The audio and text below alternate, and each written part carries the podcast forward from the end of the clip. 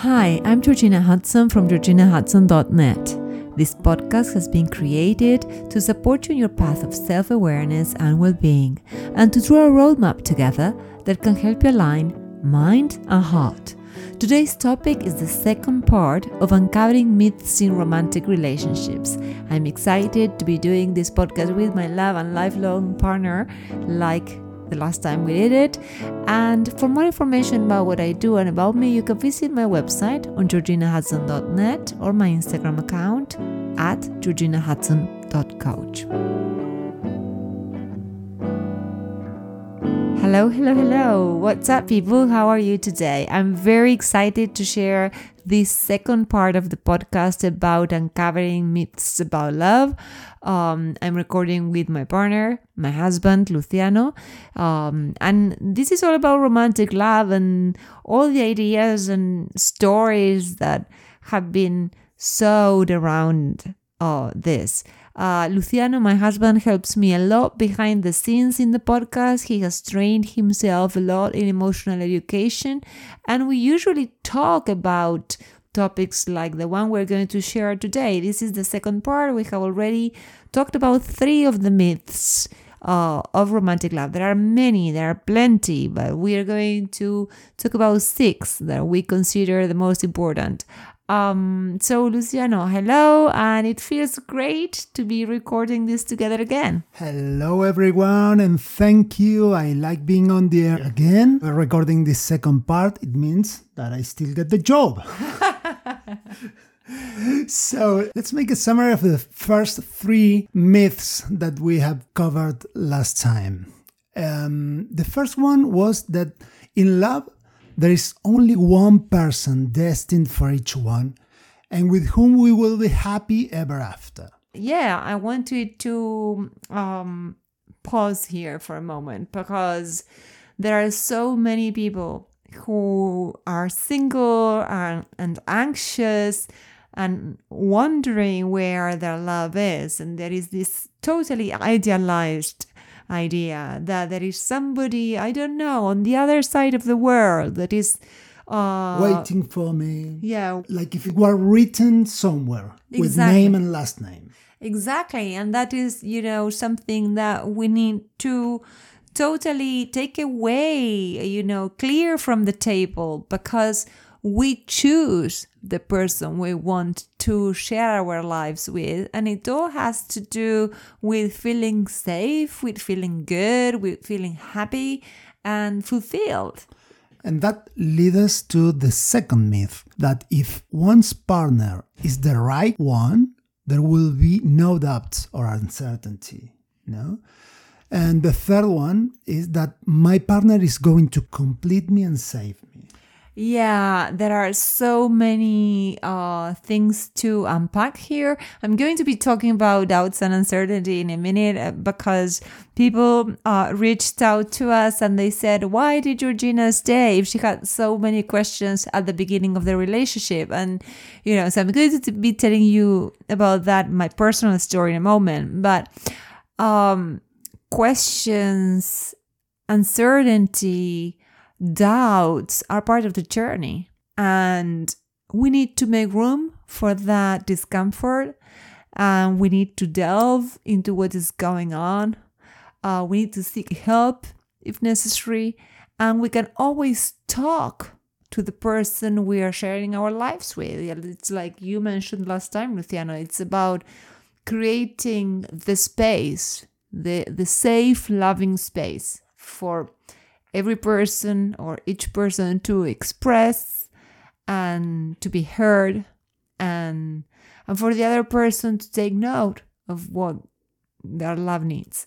And about the last one, that the person you are sharing your life with, your partner, has to complete and save you. OMG, there are so many people who suffer because their lives are dependent on what their partners do and we need to get rid of that as well it's our job to work on ourselves uh, we are a work on of art in motion and it's our responsibility Yeah, yeah. We we have also received many messages about passion, sexual life in couples, which is a which is a typical topic Yeah. among couples. Yeah, yeah, yeah. We need to to elaborate on that in a different podcast, I think, because it's very long. But you know, I don't know if you want to Exactly, say. and and it has to do with uncertainty that, that we have talked about Mm-hmm, before.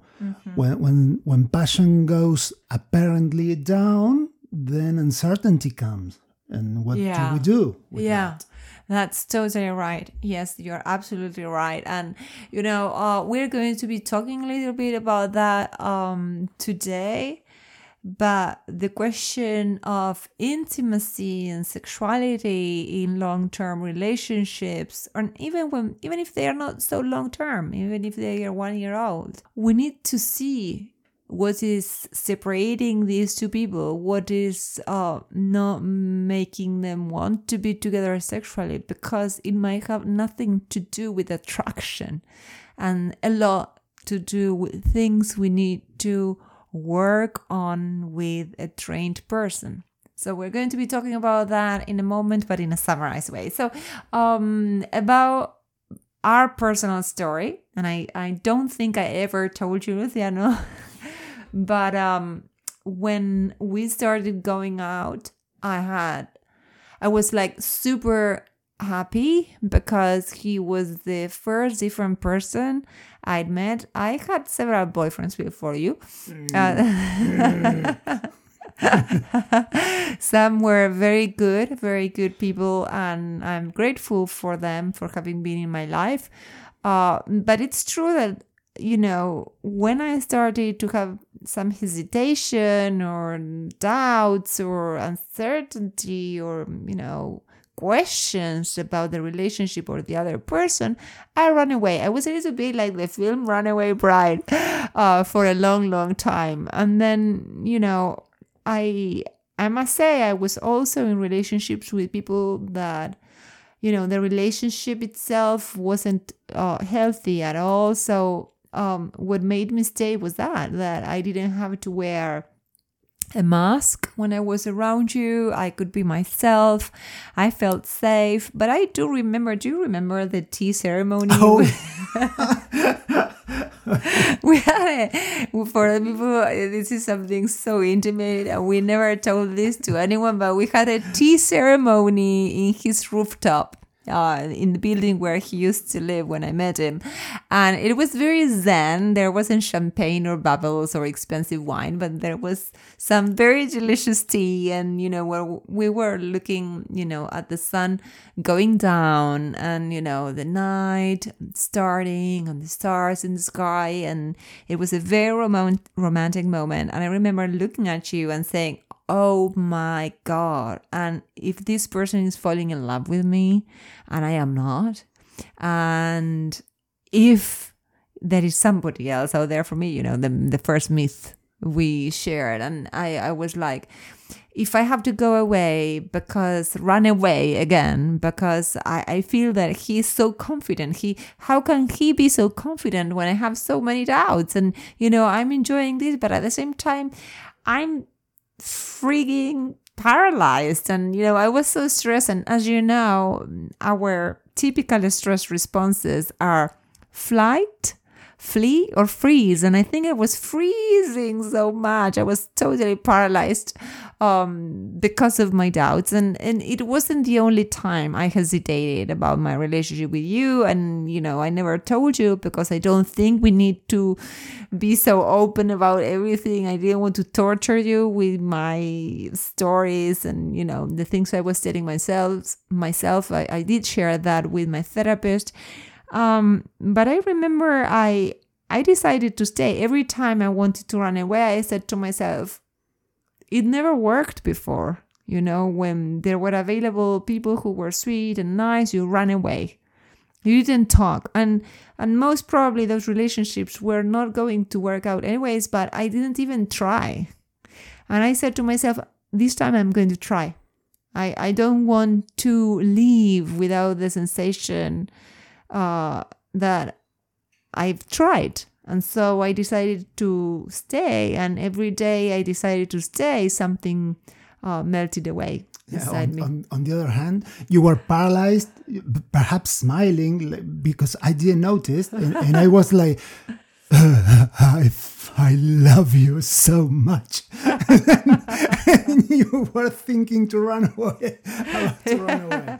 yeah, I was studying uh, drama that time. Maybe I'm a very good actress. No, I do remember I didn't want to torture you. You know, I, I do feel that is there is a lot of room to have uncomfortable conversations. But when it comes to should I run away or should I stay, should I stay or should I go, like the song goes, I don't think it's something we should be sharing with our partners, but we should be working on ourselves. You know, and so for the people who ask me, you know, it's just personal anecdote. My story doesn't have to be your story.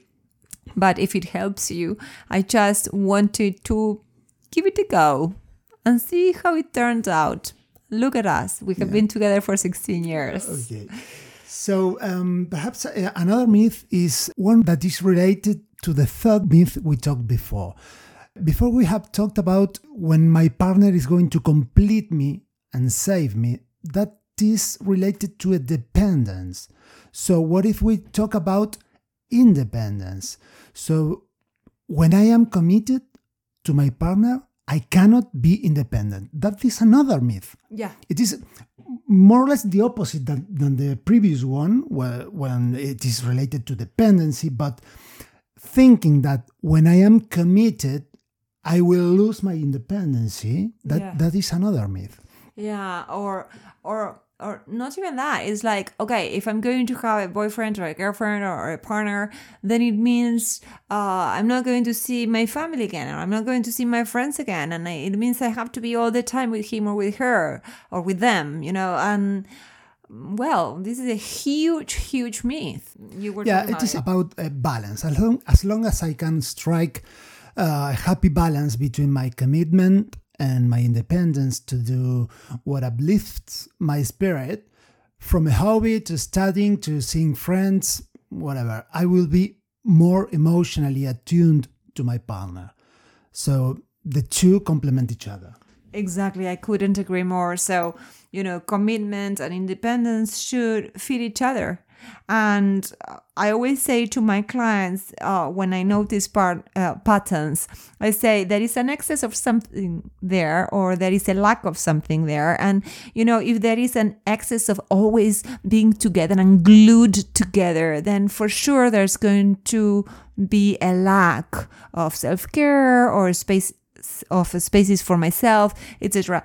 And the other way around, if there is an excess of time on my own and I'm doing things uh, with my girls and I'm, you know, I go out and I don't even care to tell you, etc., uh, then it means there is a lack of, you know, communication and including you in my plans. So, as always, um, the challenge is striking that uh, happy balance. Okay, and anything else you can think of? Um, yeah, I, I want to say something else about this because I hear so many clients who feel anxious once they start a relationship because they feel like a lot of their um, space has been gobbled up by the relationship. And I think that um, it's important to dedicate my times outside my relationship. But that needs to happen within the framework of, of respect and, an agreement that I have with my partner. So we need to sit down and we need to talk about what we agreed to be doing and what is going to be respectful for both.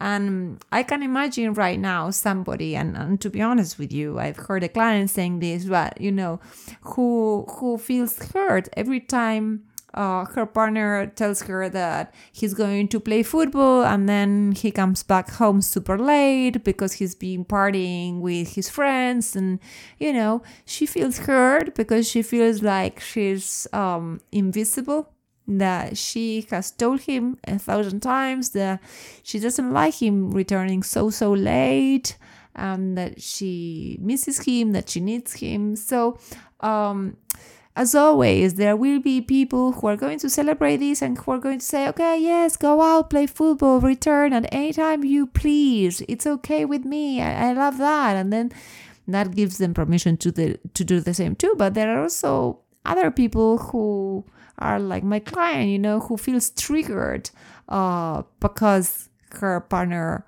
uh, leaves her alone so frequently. So um, this is a wonderful opportunity to have the uncomfortable conversations, to talk, to listen, to see what each person is willing to do uh, for the sake of the couple. And, and all this from a very healthy place, of course, because we don't want to be restricting and we don't want to swallow up our pain either. So, um, yeah, it is about respect. Respect my couple, my partner, and respect myself too. Yeah, exactly. I think is- it's the other which way is different around. to, to Yes. selfishness, right? Exactly. Yes. I think respecting our values, respecting ourselves, and giving ourselves permission to be ourselves uh, is uh, like the first thing, and then respecting the couple. I think, right? Um, and then I can think about another myth, and this is uh, connected to uh, the many, many messages we received about sex, and perf- perhaps another myth is uh, that desire should be unstoppable and it should arise as naturally as at the beginning stages. Um, desire will vary from person to person to start with. You know, we are all very different, and you know, um, desire is not standard. But I do feel that in the first stages or at the beginning stages of flirting and trying to you know pick you up so to speak and not knowing what will happen uh with with you that i like um it's natural for anyone at that stage to have a strong desire and strong need to have intimate um, intimacy or intercourse with the other person most of the time. And it happens effortlessly because uh, when we are at the beginning stages of a relationship, we don't see the other person completely. We just want them. The word want is literal. We want them. We want to have them. We want to commune with them. We we, we are desperate. We are insecure. We we don't know if what is going to happen with that person, and it's all very seductive and it's shadows and lights at the same time. And then as the relationship consolidates and uh, people start living together, and that thing, the object of desire, what I wanted becomes part of my life, then what happens? So here we have a challenge. We have a challenge because we can deepen the relationship, we can move to the next level together. And I don't know if you agree with me, but the commitment is to seek moments of intimacy, taking into account what I know my partner likes and what he or she needs and also talking about this you know we, we have been through so much that we can share we will share this in a different podcast Yes, totally, because it is very extent.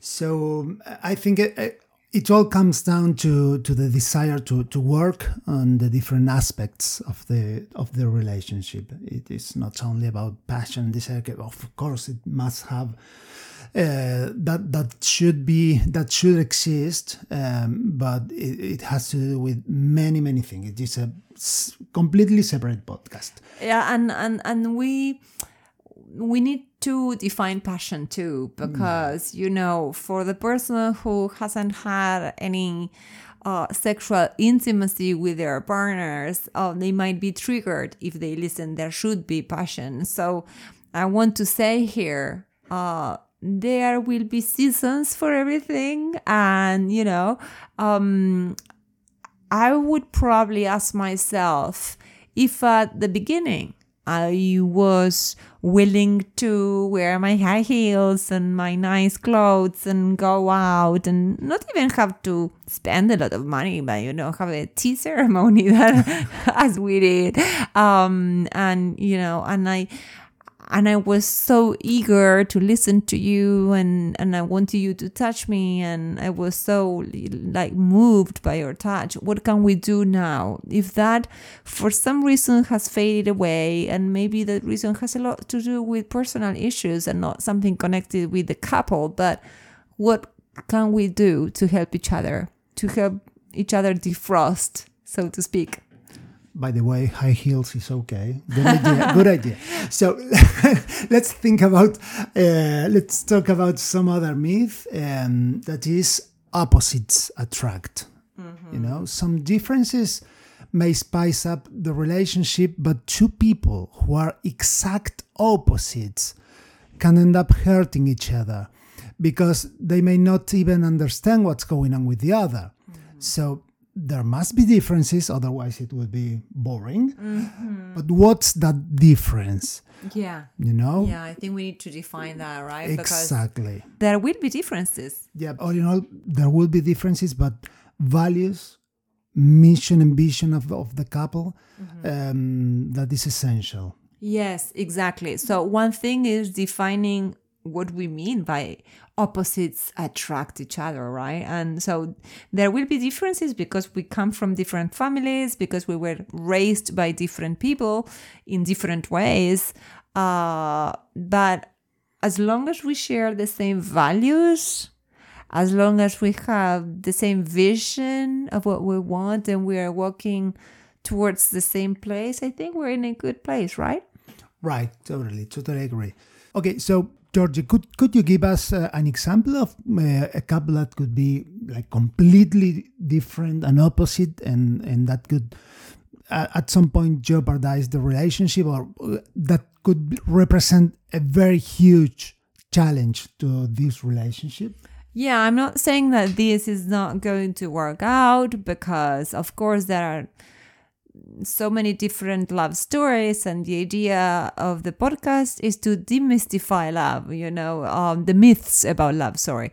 Uh, but i am thinking about more examples like you know an executive woman who falls in love with a guy who lives in a hippie community.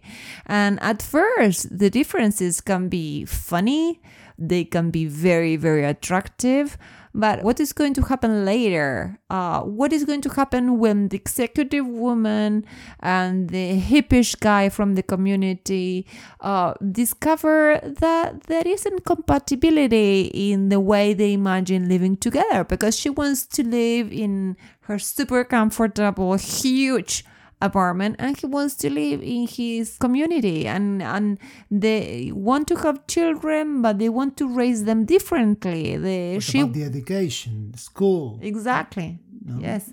and even if they want to have children. You know what's going to happen there? Are they going to succeed? Maybe maybe they find the, their common ground but i think we are referring to that when we talk about people who are completely opposites. What is that myth about opposites attracting each other? And there is something else, which is an even bigger topic to unpack. And this is about people who are used to toxic relationships and people who are used to um, unpredictability, chaos, who never know what the other person is going to throw at them, uh, whether the other person is going to call back or message back or going to even turn up at the date or the place where they were supposed to meet with other friends or alone. That could be very attractive for people who are used to toxic relationships.